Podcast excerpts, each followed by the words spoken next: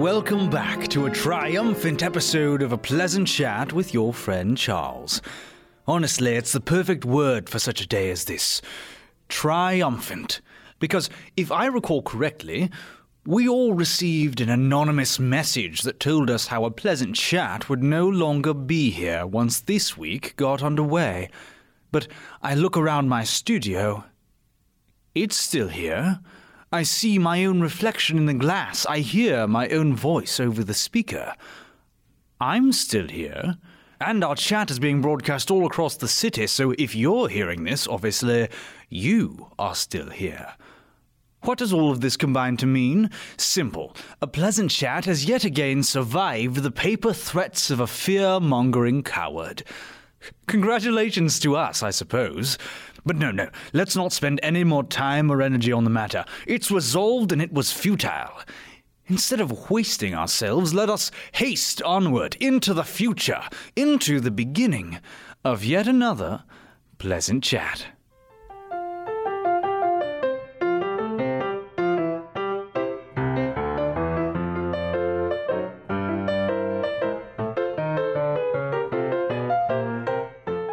To start us off, as has been my custom, Eclipse Day shall be here in one week.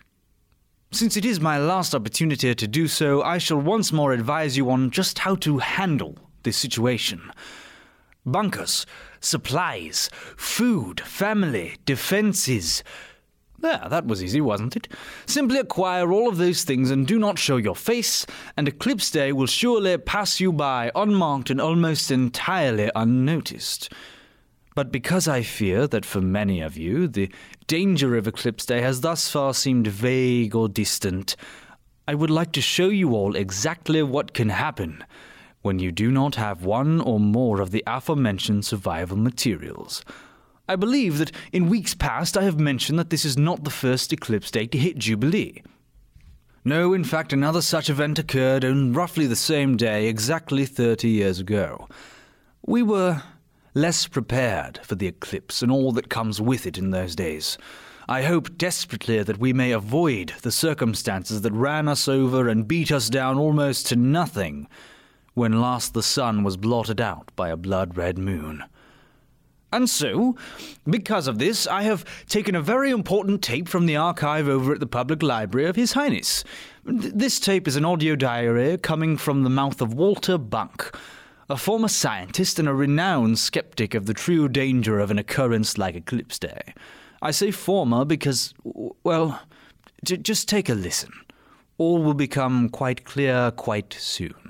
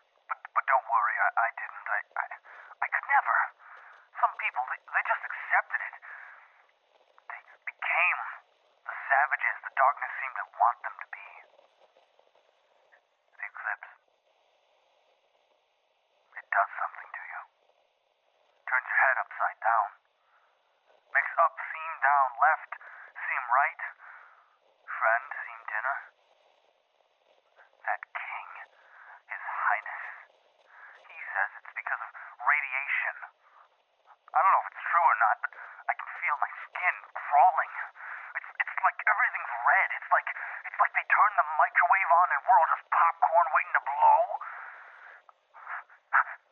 Ho- hold on, I can hear something.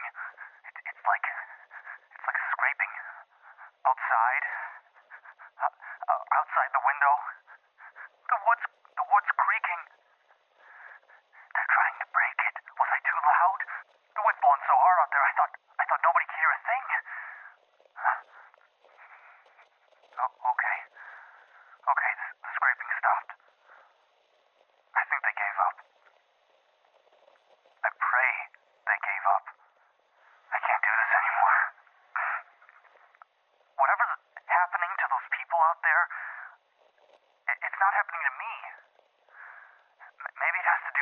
You're outside in the light.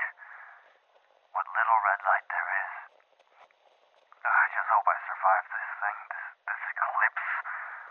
Things have to get better, right? Look, I'm, I'm recording this in case things don't get better. Maybe somebody will hear and, and know that not everybody turned into a monster on Eclipse Day. They'll know I didn't. They'll know Walter Bunk didn't. I was not a monster on Eclipse Day. I was just a man trying to. Wait, wait, what, what are you doing? What, please, please, you, you don't, you don't have to. Just leave, leave me be, please, please.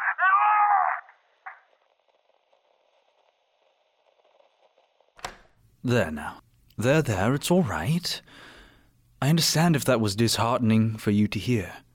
But even if I'd warned you that it was disheartening, I don't think it would quite have communicated the message I would like you all to carry from this.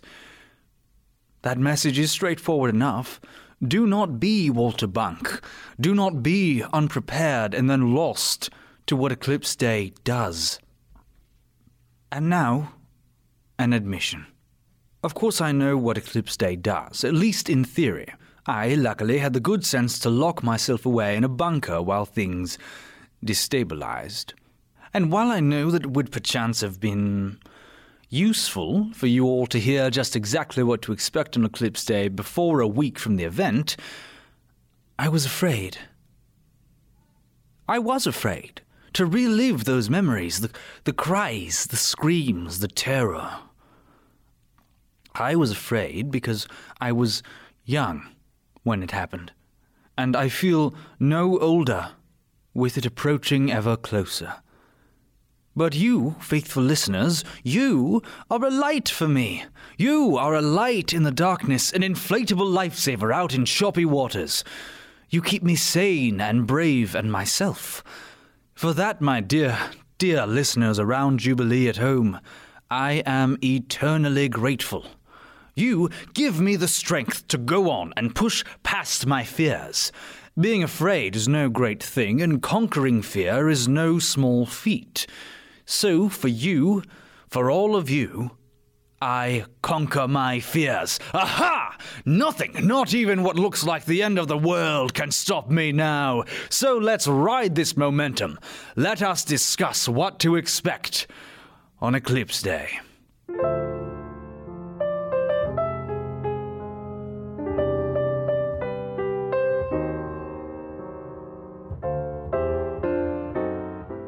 To begin, make no mistake about it. The eclipse that occurs on Eclipse Day sends out some kind of radiation. You heard it on the tape.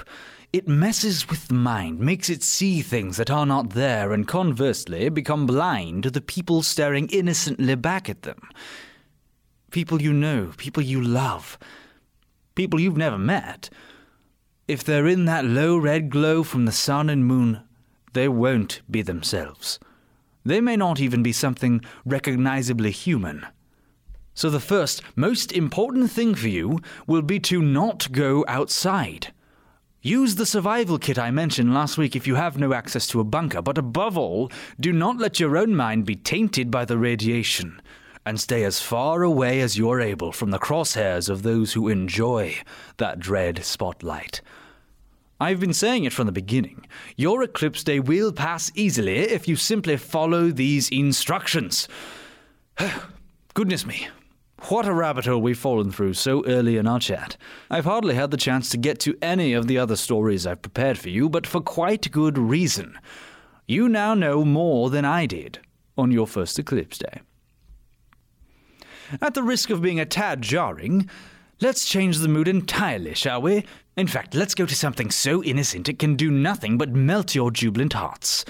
My first story this week comes from a little lemonade stand just outside Goodwater Park.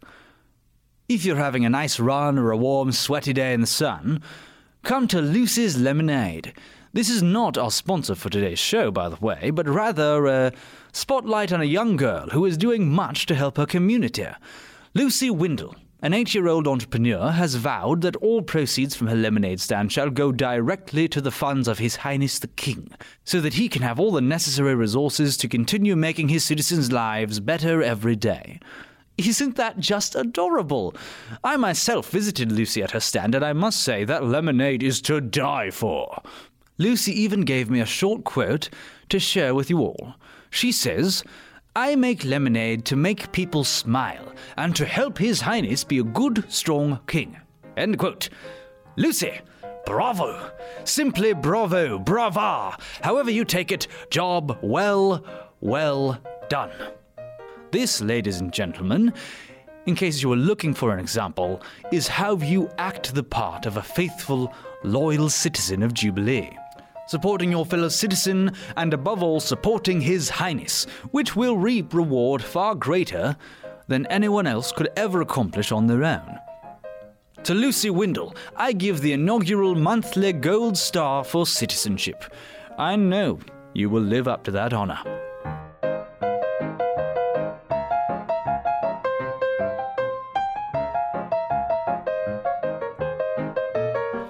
In other news, an exciting discovery. Reports are coming in that prospectors down by the coast have discovered a number of ancient relics from civilizations long past. As we are based in what could once have been called the United States of America, it is to be expected that sometime or another we will come across the hallmarks of that institution. The hallmarks discovered here under the coast are unmistakably the equipment for that ancient art called baseball. A large wooden club, a small woven ball, both buried deep into the sand. Ah, uh, there is little mention of the sport in our records, but I should certainly say that I'd like to see it played some day. There, as I'm talking, I have decided it. Once Eclipse Day is over, I am going to petition His Highness's Recreation Office to institute the first ever Jubilee Baseball League. The rules can't be that difficult to come up with, can they? And I am sure that it will be quite the win for Jubilee's youth population, with yet another wonderful avenue to display their talents. If you agree with me on these merits, feel free to send in a letter of support. And even if you do not, I would greatly appreciate the opportunity to hear back from my beloved listeners. Now then, this is normally the part of the show during which I would read a message sent in to me from one of you beloved listeners. But I have quite the surprise for you. This week, His Highness the King himself has sent me personally an audio message to share with you. Please enjoy yourselves, bend a knee, and listen to this glorious message from our glorious King.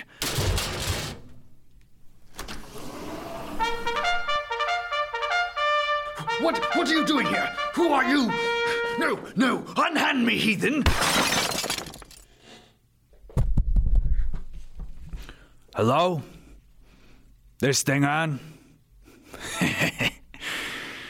uh, this is a message from the Freedom Society of the Apocalypse.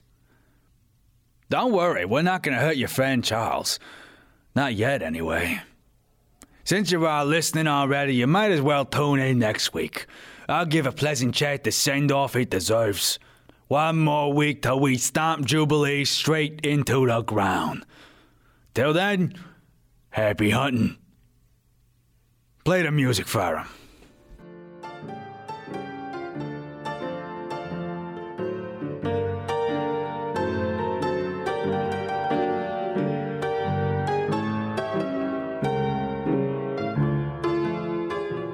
Hey everybody, I'm Michael Hendricks, the writer and producer of this show, as well as every voice you hear on it.